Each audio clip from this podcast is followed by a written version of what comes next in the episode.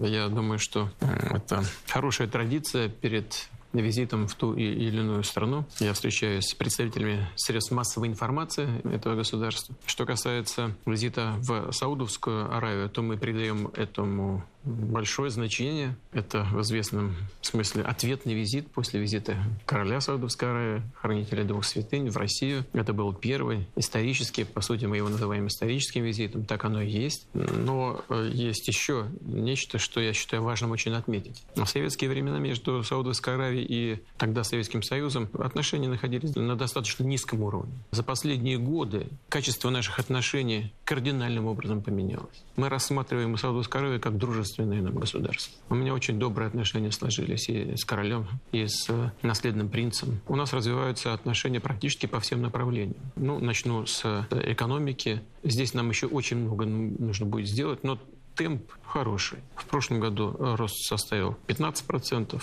В этом году за первое полугодие уже 38%. Мы рассматриваем хорошие совместные проекты. Наш фонд прямых инвестиций и суверенный фонд Саудовской Аравии создали совместную платформу в объеме 10 миллиардов э, долларов. 2 миллиарда уже проинвестированы. Работа идет над э, другими проектами, а уже реализовано несколько достаточно перспективных и интересных. Мы также считаем возможным работать и на территории Саудовской Аравии. Одна из наших компаний рассматривает возможность строительства нефтехимического комплекса э, с объемом инвестиций более 1 миллиарда долларов. Это Сибур Холдинг, наша крупнейшая в этом секторе экономики компания. У нас э, выстраиваются отношения и в очень доверительной такой сфере чувствительной, как военно-техническое взаимодействие. Мы давно ведем переговоры по этой части, но не менее важно, конечно, наша совместная работа по решению региональных кризисных ситуаций. В этой связи хотел бы отметить положительную роль Саудовской Аравии в разрешении кризиса в, в Сирии. Мы наиболее тесно работаем с Турцией, с Ираном, это всем хорошо известно, но без вклада Саудовской Аравии в процессы урегулирования в Сирии, мне кажется, на позитивного процесса, там позитивные тенденции в урегулировании добиться было бы абсолютно невозможно. Поэтому я хочу сразу же выразить слова благодарности и королю, и наследному принцу за эту конструктивную позицию. Уверен, что мой визит даст хороший толчок в развития и двухсторонних связей, и нашего сотрудничества на международной арене. Господин президент, спасибо вам большое за то, что предоставили нам шанс записать это интервью. Безусловно, ваш визит в ближневосточный регион также затронет, возможно, Объединенные Арабские Эмираты. И хотелось бы узнать о том, что вы думаете касательно стратегического сотрудничества между этими государствами, между Россией и ОАЭ. Как будет развиваться это сотрудничество и может ли это сотрудничество сыграть определенную роль в укреплении коллективной безопасности, учитывая также российскую инициативу инициативу о создании коллективной безопасности в зоне Персидского залива, особенно в зоне Армузского пролива. Вы только что сейчас сами сказали про стратегический характер наших отношений. Действительно, в прошлом году мы подписали меморандум о стратегическом партнерстве, сотрудничестве и рассматриваем Объединенные Арабские Эмираты как одного из наших очень близких и перспективных партнеров. Мы не случайно вышли на подписание этого документа. Это говорит о качестве, о характере отношений между Арабскими Эмиратами и Российской Федерацией. Должен сказать, что так же, как и в случае с Саудовской Аравией, у нас партнерство развивается по всем направлениям, достаточно энергично. Вот в страновом измерении, если смотреть зону залива, это самый большой товарооборот, 1,7 миллиарда долларов. Но этого, конечно, недостаточно. Мы это прекрасно понимаем. И сейчас работаем также с суверенным фондом Арабских Эмиратов. Общая платформа где-то 7 миллиардов долларов. Тоже 2 миллиарда уже реализованы в проектах, идет активная работа над другими проектами. И, конечно, Объединенные Арабские Эмираты вносят очень серьезный вклад в разрешение кризисов в регионе, играют стабилизирующую роль, без всякого преувеличения. Не открою большую тайну, если скажу, что мы находимся в постоянном контакте с руководством Объединенных Арабских Эмиратов, имеем возможность, у нас сложилась даже традиция, практика, мы имеем возможность друг другом сверять часы по различным направлениям и делаем это. Делаем это, на мой взгляд, взгляд, с большой пользой для не только обеих сторон, но и для региона в целом. Пока вы были президентом, более десяти лет на Ближнем Востоке прошли действительно суровые, драматические события. Были подорваны основы целого ряда государств. Была подорвана основа государства в Ираке, в Ливии. Подобного рода судьба ждет, возможно, и другие государства. Сейчас мы видим, что произошло в Сирийской Арабской Республике. Какие катастрофические события. Сейчас многие представители арабской общественности думают, что Россия может усилить свою роль в этом регионе. Безусловно, вы знаете, что наш канал РТ Арабик также освещает внешнюю политику Российской Федерации. Многие наши телезрители спрашивают, почему Россия заняла такую твердую позицию в отношении Сирии, но возможно, не такую твердую позицию в отношении Ливии и Ирака. Когда происходили события вокруг э, Ирака и Ливии, я не был президентом. Но дело, конечно, не только в этом, или не в этом совсем. Э, дело в том, что в первом случае Соединенные Штаты, как известно, действовали в обход Совета Безопасности Организации Объединенных Наций. Никакого мандата на э, применение сил в отношении Ирака у Соединенных Штатов не было по Ираку. А, нет, тогда я уже, да, был на этой, на этой должности, конечно, но Россия не поддержала. Россия, Франция, Германия мы не поддержали планов США на, на иракском направлении. И более того, мы предупреждали о негативных последствиях, возможно. Так оно и получилось. И первая эйфория по поводу военных побед, она быстро сменилась э, унынием и пессимизмом по поводу последствий этой победы. Потому что произошло разрушение всех государственных структур в Ираке, а им на смену никаких новых структур, как на первом этапе, во всяком случае, создано не было. Наоборот, активизировались э, радикальные силы, э, усилился этот аспект, э, который мы называем террористическим. Многие бывшие офицеры армии Саддама Хусейна и сотрудники спецслужб, они как раз перекочевали, пополнили ряды, создавали с их помощью создавался ИГИЛ. Поэтому никто не просчитал последствия. Из тех, кто делал и поддерживал эту акцию. Мы очень рассчитываем на то, что сегодня Ирак будет развиваться в позитивном ключе, несмотря на какие-то внутренние проблемы, все-таки будет двигаться вперед. Хотя проблем там, к сожалению, еще очень много. Мы с вами это хорошо знаем. Что касается Ливии, то хаос, который воцарился после э, военных операций, он, э, к сожалению, пока не прекращается. Но в этом случае наши партнеры западные просто нас, у нас в народе говорят, не знаю, как переводчики переведут, надули. Ведь э, когда Россия проголосовала за соответствующую резолюцию Совета Безопасности, ведь там что написано в этой резолюции, если как следует прочитать? Резолюция запрещала Каддафи использовать авиацию против повстанцев. Но там ничего не говорилось о том, что разрешаются бомбардировки какой бы то ни было авиации территории Ливии. А именно это и было сделано. То есть, по сути, это тоже нарушение в обход Совета Безопасности ООН. На практике все, что происходило. Ну, а что за этим последовало, мы хорошо знаем. До сих пор там хаос, неразбериха, хлынул поток мигрантов э, через Ливию, о чем, кстати, Каддафи всегда предупреждал, что он закрывает путь иммигрантов из Африки в Европу. Как только не стало этой стены, ну вот поток пошел. Теперь вот все имеют то, от чего предупреждали. Ну это, это может быть не самое даже главное, а самое главное, что это дестабилизирует весь Ближний Восток. А что касается Сирии, то мы и пришли в Сирию для того, чтобы поддержать легитимное правительство, именно легитимное, я хочу это подчеркнуть. Это не значит, что там нет внутренних проблем. Я готов об этом потом еще поподробнее два слова сказать. Это не значит, что нет никакой ответственности у действующего руководства за ситуацию. Да, но это совсем не значит, что мы должны были позволить террористическим организациям захватить территорию Сирии и устроить там квази-государственное террористическое образование. Мы не могли позволить, чтобы потом оттуда хлынул поток боевиков страны бывшего Советского Союза, с которым у нас нет прозрачной границы и нет визового режима. Мы не могли позволить, чтобы оттуда там инфильтрация началась боевиков на российскую территорию. Мы это уже хорошо проходили и знаем, к чему это может привести. Не так уж давним событиям на Северном Кавказе России. Поэтому вот это все было побудителями и мотивами, почему мы приняли решение оказать содействие легитимным властям. Ну а мы не просто а, оказали содействие легитимным властям, а мы исходим из того, что внутренние политические противоречия должны быть и могут быть сняты только политическими средствами. Поэтому мы так настаивали, и я очень рад тому, что это сейчас происходит, на начале именно политического процесса в результате создания так называемого Конституционного комитета. Вот э, его идея родилась именно здесь, где мы сейчас с вами находимся, в Сочи, на Конгрессе сирийского народа, где были представлены различные политические силы, в том числе оппозиционные и правительственные структуры. И тогда вот здесь именно договорились сирийцы между собой о том, что они создадут Конституционный комитет, он начнет работу над изменением Конституции Сирии или над принятием новой Конституции. Вот э, мы прошли достаточно сложный, тяжелый и долгий путь формирования этого комитета. Сейчас он, наконец, сформирован и со стороны правительства, со стороны президента Асада, и со стороны оппозиции. Рассчитываю на то, что в ближайшие дни он, он начнет делать свои первые шаги в Женеве под эгидой ООН. Господин президент, вы говорили о тех отношениях, которые связывают Саудовскую Аравию и Россию. Как вы знаете, это стратегический партнер Российской Федерации в том, что касается сектора энергобезопасности.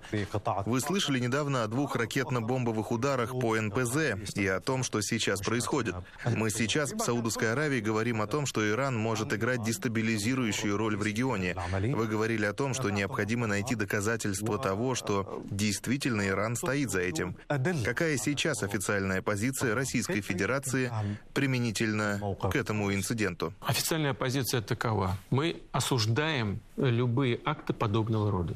И по-другому быть не может. Это наша официальная позиция. Мы заявили об этом с самого начала. И я об этом сам недавно говорил на энергетической неделе в Москве. И здесь никаких не может быть сомнений. Подобные акции не приносят результата ни для кого. В том числе и для тех, кто такие акции готовит и э, осуществляет. Почему? Потому что если кто-то рассчитывал, что это как-то повлияет на рынок нефти, то цель не достигнута. Но колебания были, на мой взгляд, не такие и значительные. Хотя первый толчок был так заметным, но буквально в течение недели все опять вернулось естественным показателям ценовым. Потому что фундаментальные факторы, которые формируют рынок, они не позволят никуда цене скакнуть ни вниз, ни вверх. Это первое. Второе, мы и, и я лично в контактах с руководством э, Саудовской Аравии, в том числе с наследным принцем, мы обсуждали с ним это, этот инцидент. И я ему сказал, что считаю необходимым получить доказательства, найти виновных, подтверждение тому, что кто-то стоит за этой акцией. И, в принципе, принц Бен Сальман со мной согласился. И он э, задал вопрос, может ли Россия поучаствовать в расследовании этого инцидента. Я сказал, что да, мы готовы предоставить все что от нас потребуется и все, что у нас есть для того, чтобы этот инцидент был тщательно расследован. Поэтому наша позиция остается неизменной до того, как достоверно не станет ясным и понятным, кто стоит за этой акцией, назначать невиновных нецелесообразно. Господин президент, можем ли мы получить от России хотя бы уверение, что если выяснится, что Иран стоит за этой атакой, то Россия также присоединится к тем странам, которые это осуждают? Мы, я же только что сказал, хочу повторить, кто бы ни стоял за этим инцидентом, мы осуждаем акции подобного рода. Вот и все. Я именно так и сказал. Здесь не может быть двойного толкования. Господин президент, сейчас немножко отдалимся от этих атак на НПЗ. Без сомнения, вы понимаете, что сейчас действительно существует беспокойство во всем регионе, и вы анализируете сами эту ситуацию. Существует обеспокоенность по поводу роли Ирана не только применительно к последним атакам, но и в других странах, в Ливане, в Йемене, в Ираке, в Сирии и других. Чувствуете ли вы в России также обеспокоенность по поводу того, что эта деятельность Ирана мы считаем дестабилизирующая? Как вы думаете, Россия может повлиять на то, чтобы изменить это поведение? Вот смотрите, что я вам скажу. Я сказал, что у нас с Саудовской Аравией и вот с Арабскими Эмиратами сложились беспрецедентно теплые, партнерские и даже дружеские отношения. Но Россия никогда не дружит с кем-то против кого-то. Мы выстраиваем двусторонние отношения, основываясь на позитивных тенденциях в наших контактах, а не создаем союзы в борьбе с кем-то. Это первый тезис. Второй такой. Я думаю, что он тоже будет понят и вами, и вашими слушателями, и зрителями. Россия и Иран – соседи. Мы не можем не учитывать этого фактора. Третий. Иран – крупная региональная держава. Это древняя нация со своей древней глубокой культурой. И если мы хотим выстраивать с кем-то хорошие отношения, а я исхожу из того, что все стороны региона хотят друг с другом иметь хорошие отношения. Никто же не стремится к конфронтации и, не дай бог, каким-то столкновениям. Никто не стремится. Я знаю, что и в Саудовской Аравии никто этого не хочет. И в Эмиратах никто этого не хочет. Но если мы хотим позитивной повестки дня, то мы должны исходить из того, что мы признаем законные интересы наших партнеров. И такие, я хочу именно подчеркнуть, я сейчас не, не перечисляю, что законно, что незаконно, но у такой крупной державы, как Иран, которая тысячелетия находится на этой территории, и иранцы, персы здесь жили веками, не может не быть своих интересов. И к ним нужно относиться с уважением. Понятно, что законно, что незаконно, где законные интересы, а где они переходят какие-то границы. Это предмет, конечно, обсуждения. Но для того, чтобы понять друг друга, для того, чтобы разобраться в этих нюансах, тонкостях и проблемных вопросах, нужно вести диалог. Без диалога невозможно решить вообще ни одной проблемы. Поэтому я представляю себе, что могу разделять озабоченности и Арабских Эмиратов, и Саудовской Аравии. Но решить вопросы между двумя государствами могут только сами эти государства. Что касается России, то мы будем делать все для того, чтобы создать для этого, для такой позитивной динамики необходимые условия. И мне думается, что то обстоятельство, что у России добрые отношения с Ираном и очень хорошие отношения с нашими арабскими друзьями, а, а вот в Саудовской Аравии при Советском Союзе не было а, высокого уровня отношений, но с арабским миром были отличные, практически совсем. Со всем арабским миром были ну, еще у Советского Союза просто очень хорошие хорошие отношения. Вот, поэтому мы вот сейчас мы уже не возвращаемся, а вернулись к этому качеству отношений. Но вот если мы будем использовать наши добрые отношения и с Ираном, и с арабским миром, с Саудовской Аравией, и с ОАЕ, э, мне кажется, что мы можем найти нечто, что может составить общий интерес. Вот мы, э, смотрите, я говорил о нашей позитивной э, работе в Сирии. Да, мы, Турция, Иран, Россия, очень активно вот в рамках этой тройки работаем и добиваемся результата. Но без поддержки Саудовской Аравии это было бы абсолютно невозможно. Все же отдают себе в этом отчет. Значит, без, без э, соответствующего сопровождения со стороны Арабских Эмиратов тоже. Поэтому есть же нечто такое, что, несмотря на острые противоречия, заставляет нас всех объединять усилия для достижения общей цели. Надо найти эти цели и работать над ними совместно. Это создаст условия для нормализации отношений региона между странами. Что касается Ирана, господин президент, сегодня говорят о необходимости возрождения переговоров в рамках 5 плюс 1.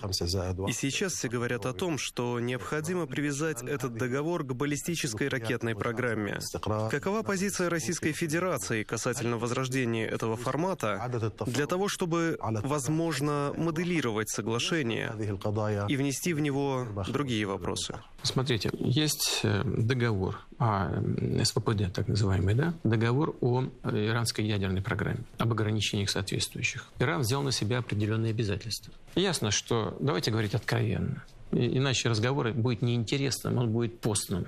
Есть противоречия, о которых вы сейчас только упомянули, у стран региона. Есть противоречия между Ираном и Израилем, Ираном и Соединенными Штатами. И я исхожу из того, что нужно стремиться к разрешению этих противоречий, искать поиски выхода из этих сложных ситуаций. Но если мы исходим из того, что есть между странами региона противоречия с Ираном, то кто может быть, кто может быть судьей в э, решении вопроса, выполняет Иран свои обязательства в рамках СВПД или нет? Судья должен быть нейтральный, правда? Первое. И профессиональный. Второе. И признанный международным сообществом. Третье. И такой судья есть. Это МАГАТЭ, Международное агентство по атомной энергии.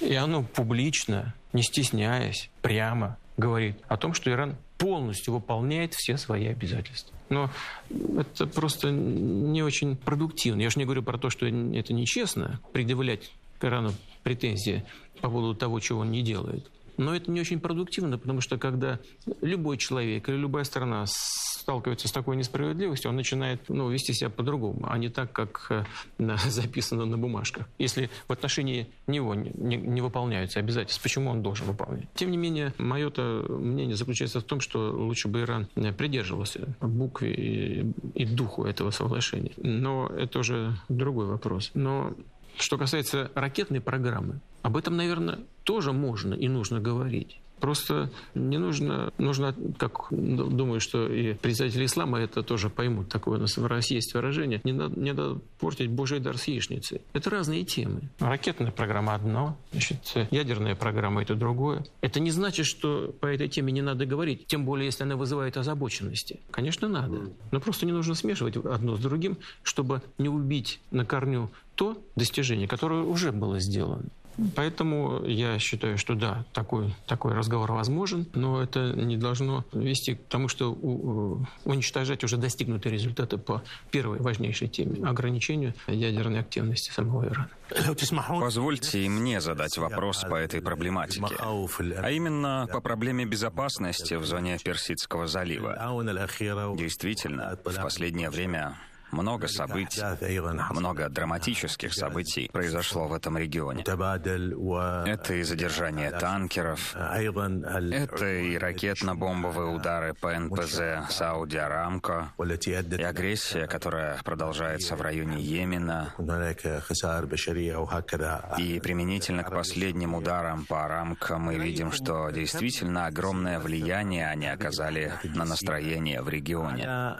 С вашей точки зрения, мнение, как все эти серьезные события отразятся на сотрудничестве в рамках соглашения ОПЕК+.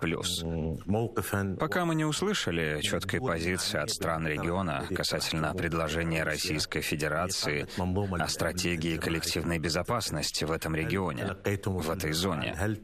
Как вы будете продвигать инициативу по коллективной безопасности? Считаете ли вы, что она увидит свет? Ну, все-таки это, это вопросы связанные между собой, которые вы сейчас сформулировали, но это все-таки не одно и то же. Наше сотрудничество в рамках ОПЕК+, плюс это одна история, а вопросы безопасности, стабильности в регионе, наши предложения по поводу, как ее обеспечить, это все-таки немножко другая. А что касается первого, то акции подобного рода, если кто-то думает, что подобные акции, как захват танкеров, удара по нефтяной инфраструктуре, что это как-то повлияет на сотрудничество России и наших арабских друзей в Саудовской Аравии, там, в Арабских Эмиратах как-то повлияет на или будет разрушать наше взаимодействие по направлению ОПЕК+, то они все глубоко заблуждаются. Напротив, это только нас будет сплачивать, потому что наша цель – стабилизировать ситуацию на мировых э, рынках энергоносителей. Как техническая задача – понизить э, объем э, резервов, запасов в мире до разумных, с тем, чтобы эти запасы не давили на цену. Кстати говоря, это все, что сделано, сделано немало положительного. И все, что сделано, было сделано в интересах не только производителей, но и потребителей, потому что и те, и другие заинтересованы не столько в высокой цене, сколько в стабильности на мировом рынке. Все это было сделано при прямо скажу, при лидерстве э, наследного принца Бен Сальмана. Это во многом его были инициативы, мы это поддержали и видим, что мы сделали, поступили правильно. Вот все, что дестабилизирует рынок, все должно встречать нашу ответную реакцию. И мы, безусловно, будем работать с Саудовской Аравией, с другими нашими партнерами и друзьями в арабском мире, с тем, чтобы нивелировать, свести к нулю попытки дестабилизации на рынке. А теперь, что касается инициативы нашей по э, стабилизации ситуации в зоне Персидского залива. Да, вы знаете, мы некоторое время назад выступили с такой инициативой создать некую такую организацию из стран региона, добавить туда заинтересованные государства, и Соединенные Штаты, и Евросоюз и так далее, с тем, чтобы была площадка для а, обсуждения вот этих кризисных ситуаций и наиболее острых вопросов. Ну, кто-то поддерживает эту инициативу, а кто-то считает ее преждевременной времени. Кстати говоря, исходя из э, острых э, противоречий между странами региона. Но, на мой взгляд, все-таки как раз исходя и вот из этого обстоятельства, из наличия острых противоречий, было бы правильным создать такую площадку, чтобы люди могли хотя бы встретиться между собой. Но, вы знаете, иногда важным является даже не сам факт переговоров, а рукопожатие. Это уже имеет значение. Можно ли рассчитывать на роль Российской Федерации как возможного посредника между Исламской Республикой и Саудовской Аравией? Или в целом для того, чтобы разрешить острые кризисы Персидского залива? Роль посредника, она не самая благодарная. И я думаю, что наши партнеры ни в Иране, ни в Саудовской Аравии не нуждаются в посредничестве. У нас, вот я уже говорил, поскольку у нас очень добрые отношения э, со всеми странами региона, и с иранцами, и с арабским миром, в страновом отношении с Саудовской Аравией, с Арабскими Эмиратами в данном случае, то, конечно, мы могли бы доносить какую-то позицию одних до, до ушей других. Но я же знаю, лично знаю, лидеров этих стран, они не нуждаются в советах и посредничестве. Э, с ними можно только говорить по дружбе, как, как друг, можно что-то там формулировать, какие-то идеи. И, и я знаю, что они, будучи умными людьми, они так прислушиваются, анализируют то, что им говорят. Вот в этом смысле мы могли бы сыграть какую-то позитивную роль. Господин президент, также хотелось бы поговорить искренне. Сейчас вы говорите о том, что пока рано обвинять Иран в том, что он нанес эти удары. У вас также была встреча недавно с президентом Рухани. Получили ли вы от него какие-либо заверения в том, что Иран никоим образом не связан с этими атаками и что, в принципе, Иран никаким образом не участвовал в этих нападениях?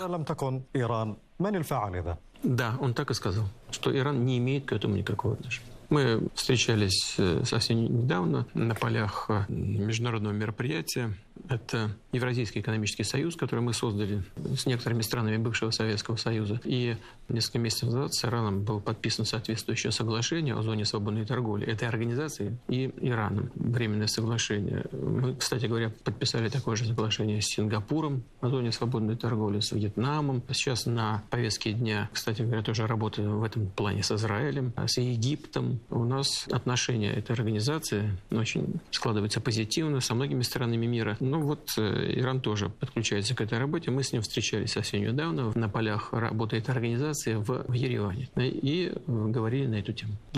Позвольте, я задам еще один вопрос, господин президент.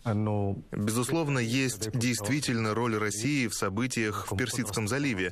У ваших спецслужб есть серьезный потенциал. Ведь Российская Федерация не может не знать о том, что действительно произошло в ходе тех атак на НПЗ. Ну, представьте себе, не знаю. Я вот сразу же на следующий, на следующий день поинтересовался и у руководителей службы внешней разведки, и у Министерства обороны. Нет, мы этого не знаем. Значит, э, ну, я сейчас не буду комментировать, кто должен был бы это знать, но, э, чтобы никого не обидеть. Но э, у нас нет никакой достоверной информации по этому вопросу. Господин президент, сейчас хочется обсудить Сирию. Вы недавно объявили о том, что приостанавливаются масштабные военные военные действия в Сирии. И сейчас мы действительно преисполнены надеждой на политическое урегулирование. Вы об этом говорили на Валдайском мероприятии. Вы говорили о том, что действительно Сирия может стать настоящим примером того, как надо решать подобного рода конфликты. Считаете ли вы, что можно говорить о каком-либо политическом урегулировании, пока на территории государства Сирия существует присутствие других государств? Это США, это Россия, это Турция, это Иран, все-таки в условиях этого нестабильного пространства можно ли надеяться на какую-либо стабильность в Сирии? Надеяться нужно. Надежда умирает последней. И я не могу с вами не согласиться только в том, что все, кто находится на территории любого государства, в данном случае Сирийской Арабской Республики, находятся нелегитимно, должны покинуть эту территорию. Это касается вообще всех государств. Если будущее руководство, легитимное руководство Сирии скажет, что она не нуждается больше и в присутствии э, российских вооруженных сил, это касается и Российской Федерации тоже, разумеется. Но на сегодняшний день мы этот вопрос абсолютно открыто обсуждаем со всеми нашими партнерами. И с иранскими партнерами, и с турецкими. Неоднократно говорили об этом и американским нашим партнерам. И так же, как сейчас я вам скажу, я говорил также открыто своим коллегам. Территория Сирии должна быть освобождена от иностранного военного присутствия. И территориальная целостность Сирийской Арабской Республики должна быть полностью восстановлена. Есть ли у вас представление о том, каким будет политическое будущее Сирии и какую роль в этом будущем будет играть Россия? Вы знаете, знаете, на этот вопрос, а это самый сложный вопрос, на это могут ответить только сами сирийцы. Я надеюсь, что не с помощью оружия не с помощью вооруженного противостояния, не с помощью братоубийственной войны, а в ходе переговоров между собой, в данном случае, как я уже говорил, в Женеве. И первый этап – это, безусловно, это работа над основным законом страны, над Конституцией. Или с поправками, либо с новой Конституцией, но без всякого сомнения. Интересы всех этнических, религиозных групп должны быть гарантированы. Люди должны понимать, что они живут в своей собственной стране и надежно пользуются защитой этой страны и ее законами. Это касается и э, суннитов, и шиитов, и алавитов, это касается христиан. Ведь э, Сирия всегда была многоконфессиональным государством и могла бы этим гордиться. Но только люди лишенные здравого рассудка, могли начать вот такую кампанию массовых убийств, как это делали террористические элементы в Сирии. Но, повторяю, это непростой будет процесс, сложный, но, на мой взгляд, он возможен. И знаете, что меня заставляет думать в позитивном ключе? То, что на сегодняшний день многие возвращаются к своим родным очагам. Речь идет о тысячах людей. Из-за границы возвращаются, и из других территорий Сирии возвращаются домой, к своим родным местам, родным очагам. Это верный признак того, что люди ну, доверяют той ситуации, которая сложилась на сегодняшний день, доверяют гарантиям и государства, доверяют тем э, странам-гарантам, которые там присутствуют. Вот э, мне очень приятно отметить, что очень позитивно и с большим доверием сирийцы относятся к российским военнослужащим, к нашей военной полиции. Военная полиция, которая несет там э, свою службу и делает это достойно. Она у нас в значительной степени сформирована из э, выходцев Северного Кавказа. Они все э, исповедуют ислам. И местные жители, прямо у меня есть конкретные примеры, просто идут им за защитой. Мне это очень приятно отметить, но, конечно, в конечном итоге, в конечном итоге, для того, чтобы ситуация стала стабильной и рассчитанной на длительную перспективу, люди должны договориться между собой. И, и всегда даже самый плохой мир лучше, чем хорошая война. Давайте теперь уйдем на на время из Ближневосточного региона и Персидского залива.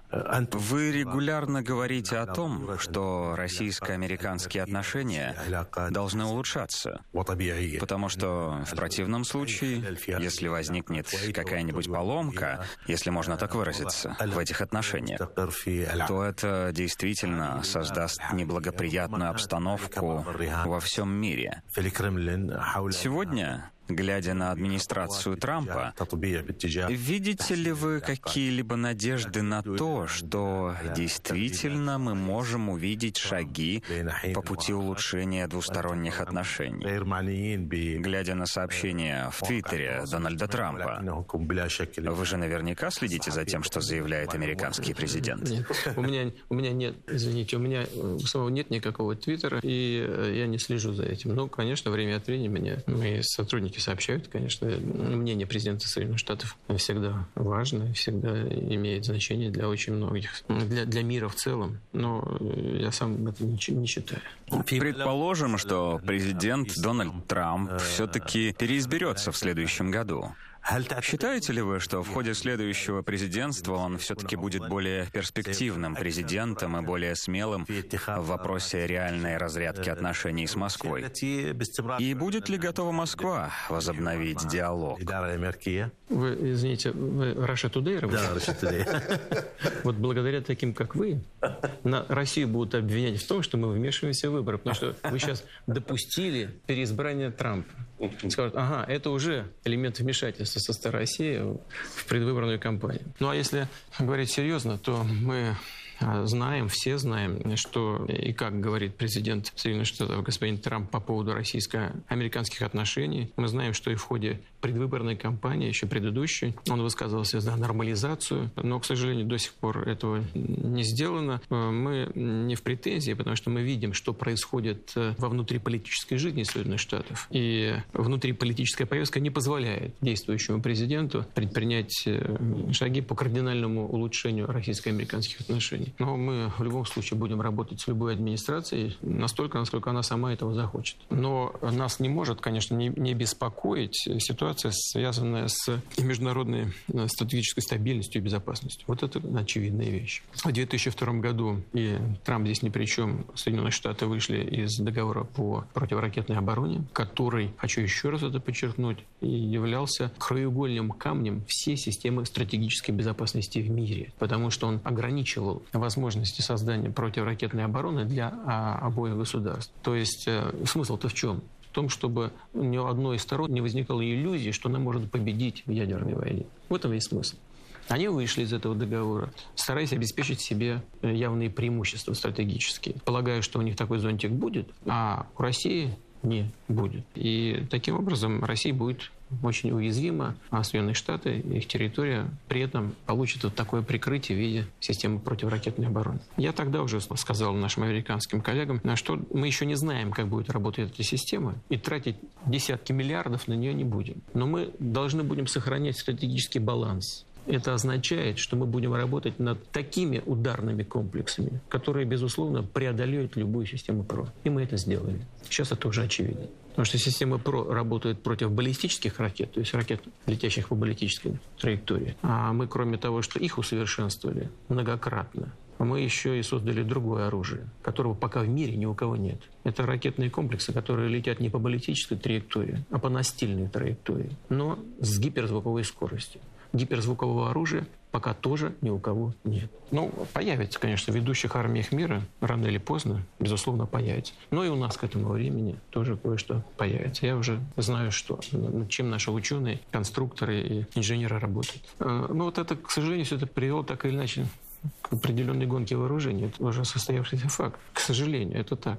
Теперь совсем недавно США вышли из договора по ограничению ракет э, средней и меньшей дальности, ДРСМД. Но тоже, на мой взгляд, ошибочный шаг. Можно было бы и по-другому выстроить. Я, на самом деле, озабоченности США мне, кстати, понятны.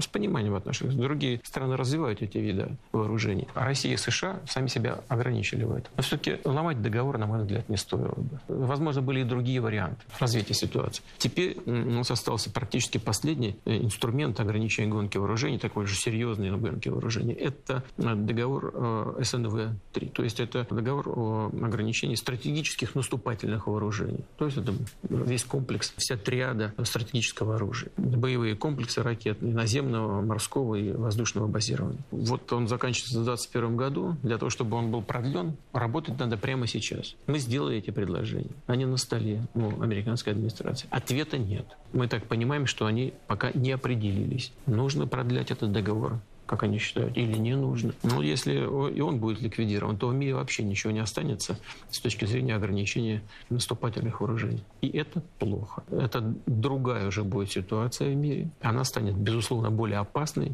и мир станет более опасным и менее предсказуемым, чем тот, в котором мы живем сейчас. Давайте вернемся к проблеме разоружения. Считаете ли вы, господин президент, что новая гонка вооружений действительно может вернуть нас, перезагрузить в обстановку второй холодной войны? Ну, не хотелось бы. Во всяком случае, Россию это затронет в наименьшей степени. Потому что, как я уже сказал, перспективные виды вооружений абсолютно эксклюзивные, которых в мире пока нет ни у кого у нас есть. Мы уже свой путь в известной степени в этом смысле прошли. Теперь мы думаем над перспективами, мы работаем спокойно. И вот что еще важно. Важны расходы на оборону. Я, наверное, не открою для вас никакого секрета, а может быть удивлю, не знаю. Но Россия занимает седьмое место по расходам. Саудовская Аравия третье. После США которые тратят 716, по-моему, миллиардов, и запросили на следующий год еще 750. После Китая там где-то 177 с небольшим миллиардов. Потом Саудовская Аравия. Сколько там, не знаю, у вас 59, по-моему. Потом Великобритания, потом Франция, потом Япония 48,1, ну, по имеющимся мне данным, а потом только Россия на седьмом месте, 48 миллиардов. И при этом у нас есть оружие, у которого нет в мире. Это результат чего? Целенаправленной работы на важнейших направлениях. Надо отдать должное нашим специалистам. Умение определить эти направления, сконцентрировать ресурсы. Это наличие школ и научных школ, производственных школ, базовых знаний, компетенций.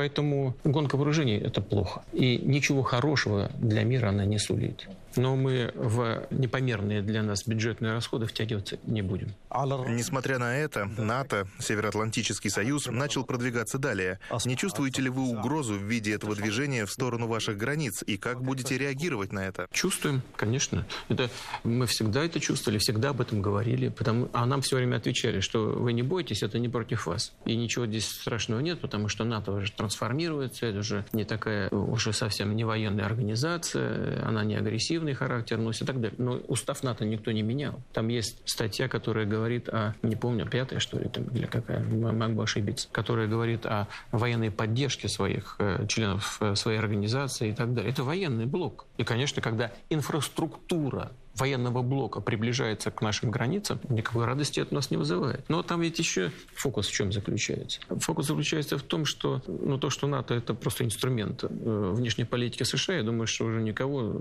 сомнений не возникает. Ну, об этом уже в Европе говорят. Посмотрите, что говорит президент Франции. Мне даже ничего здесь не придумывать не нужно. А, а что, какой фокус мы еще наблюдаем? Вот страны входят в НАТО, а потом их почти никто не спрашивает, когда размещают там определенные виды вооружений. Вот так появились элементы систем противоракетной обороны в Румынии. Вот сейчас будет скоро в Польше. Это совсем близко от наших границ. И это, конечно, представляет для нас угрозу, потому что это попытка нивелировать наш э, стратегический ядерный потенциал. Она обречена на неудачу, эта попытка. Это уже очевидно. Я думаю, что и для специалистов уже очевидно. Просто имея на вооружении такие комплексы, о которых я уже говорил, они для нас э, просто угроза, так не буду говорить.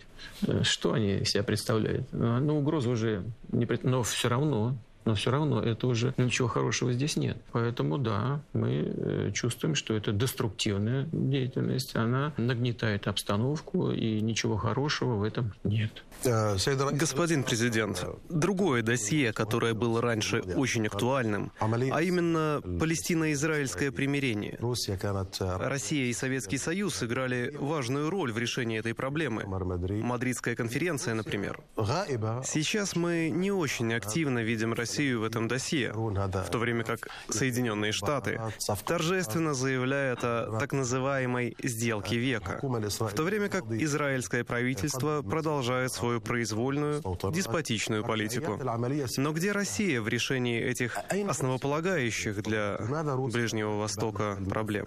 Ведь это зависит не от нас, не от нашей активности. Это зависит от желания всех участников этого процесса. Видеть кого-то в этом процессе или, или не видеть. У нас э, кстати говоря, и с Израилем очень добрые отношения. Ну, почти полтора миллиона человек, израильских граждан, это выходцы из бывшего Советского Союза. Это почти русскоговорящая страна. Вот туда, где, куда не придешь в магазин, все по-русски говорят. Поэтому нам не безразлично, что там происходит. Но у нас есть принципиальная позиция по палестинскому регулированию. Мы строго придерживаемся всех решений э, Организации Объединенных Наций и считаем, что они должны быть выполнены. Значит, что касается сделки века, ну, мы поддержим любую сделку, которая ведет к миру. Но нам нужно понять, что это такое. Ведь пока детали э, этих предложений в рамках так называемой сделки века не ясны, ведь Соединенные Штаты их так и не представили общественности, мировой, и своей собственной стороны, и Ближнему Востоку, Палестине. Мы исходим с необходимости реализовать план двух государств, создать палестинское государство. Mm. Мы предложили в свое время провести прямые контакты в Москве между премьер-министром Израиля и руководством палестинской администрации но она, к сожалению, не состоялась. Мы делаем все и провели несколько сессий, несколько встреч между различными группами Палестины. Э, мы считаем, что очень важным фактором было бы восстановление палестинского единства, потому что выступать с разных позиций э, это ослабляет общепалестинскую позицию. Мы, мы, э, мы работаем. Это не значит, что мы вышли из этого процесса совершенно, и нас это не интересует. Нас это очень интересует. И прежде всего потому, что мы полагаем, что израильско-палестинский конфликт он является ключом к решению очень многих проблем региона. И до тех пор, пока он не решен, это в том числе источник радикализма и терроризма. Потому что когда люди чувствуют, что ну, у них нет возможности легальными способами защитить свои права, они берутся за оружие. В этом смысле, мне кажется, в решении, окончательном, долгосрочном решении этой проблемы заинтересован не только Палестина, но и израильский народ. Господин президент, кажется, что у нас заканчивается время. Безусловно, мы не хотим обделять наших коллег. Вы позитивно отзывались о Мухаммеде бен Салмане, наследном принце. Достаточно позитивно. Кажется, что у вас есть какие-то хорошие, близкие связи с этим человеком. Рассчитываете ли вы на позитивную роль, которую может сам Мухаммед бен Салман сыграть в развитии связи между Россией и Саудовской Аравией и в целом в ближневосточной повестке? Так он играет. Он уже сейчас выполняет эту роль. И достаточно успешно. У нас с ним действительно очень добрые личные отношения. Он является инициатором многих наших начинаний. И эти инициативы, они двигаются, они живут, они реализуются. Но я уже говорил, вот ОПЕК+. Это же его инициатива была работать с нами в таком ключе. Это же он поддержал создание платформы наших инвестфондов. И на 2 миллиарда уже проинвестировано. Это же он ставит вопрос о расширении нашего сотрудничества в сфере военно-технического взаимодействия. И там у нас складывается уже хороший пакет э, совместных мероприятий по этому направлению. Поэтому э, это уже, это уже есть, это уже происходит. Надеюсь, что и в дальнейшем мы будем расширять наше взаимодействие. Что касается роли Саудовской Аравии в регионе, ну, конечно. Ну, Саудовская Аравия одна из ключевых стран региона, безусловно. Она оказывает э, воздействие в силу своих возможностей и масштаба, скажем, деятельности в сфере энергетики. Саудовская Аравия можно вполне считать не только региональным, но мировым игроком. Оказывает воздействие на мировой энергетический рынок и в этом смысле на всю мировую энергетику. Поэтому для нас э, взаимодействие с Саудовской Аравией, с королем и с принцем Бен Сальманом очень важно, и мы будем развивать это отношение дальше. Перед тем, как сюда приехать, мы провели опрос общественного мнения на сайте нашего телеканала РТ Арабик. Действительно, огромное количество людей откликнулись. Мы задали простой вопрос. Если вы встретитесь с президентом России, что надо спросить у Владимира Путина? Безусловно, мы собрали самые популярные вопросы. Не будем сейчас их все перечислять, но один из наиболее актуальных вопросов, которые мы получили, интересующий арабских слушателей. Они очень волнуются касательно отношений России с арабским миром, когда вы уже не будете президентом этого государства. Они боятся, как изменится отношение между Россией и арабским миром. Ваш наследник, который когда-либо появится, как он будет решать этот вопрос? Дело не в фамилии руководителя России. Дело в наших национальных интересах. Национальные интересы России, русского и других народов Российской Федерации диктуют необходимость развития отношений с арабским миром. Арабский мир всегда привлекал Россию своей загадочностью, своей культурой, своими возможностями и потенциалом. У меня нет никаких сомнений в том, что Россия будет развивать отношения с арабским миром еще более высокими темпами в ближайшие годы. Спасибо вам большое. Сейчас, безусловно, арабский мир следит за развитием событий как в России, так и в арабском мире, видит арабскую весну. Действительно, мы видим, со страшной скоростью изменяется ситуация сейчас в Судане, в Алжире, тунисские выборы. Видите ли вы положительные индикаторы и видите ли вы то, что, возможно, регион сейчас входит в фазу нового периода, который будет увенчан какой-либо стабильностью Ближнего Востока? Конечно, нельзя сказать, что сейчас регион находится в стабильном состоянии. Мы это все прекрасно понимаем, мы видим это сейчас своими глазами. Но все проходит. Я надеюсь, что и это когда-то пройдет. Но само по себе это не быстро закончится, если все отправить по волнам, что называется, и не предпринимать попыток нормализовать ситуацию. Россия все будет делать для того, чтобы эта нормализация наступила и наступила как можно быстрее. И э, мы не считаем, что мы где-то с небес можем и должны руководить ситуацией. Я уже говорил, что у нас очень много друзей в арабском мире. Кстати говоря, и Сирию уже пора, мне кажется, вернуть в семью арабских народов, вернуть ее в Лигу арабских государств. Мы будем делать все для того, чтобы ситуация нормализовалась. Будем помогать нашим друзьям. Но, конечно, в конечном итоге скорость изменений ситуации к лучшему зависит именно от тех людей, которые несут ответственность за ситуацию в той или иной стране. Но я уверен, что стабилизация неизбежна.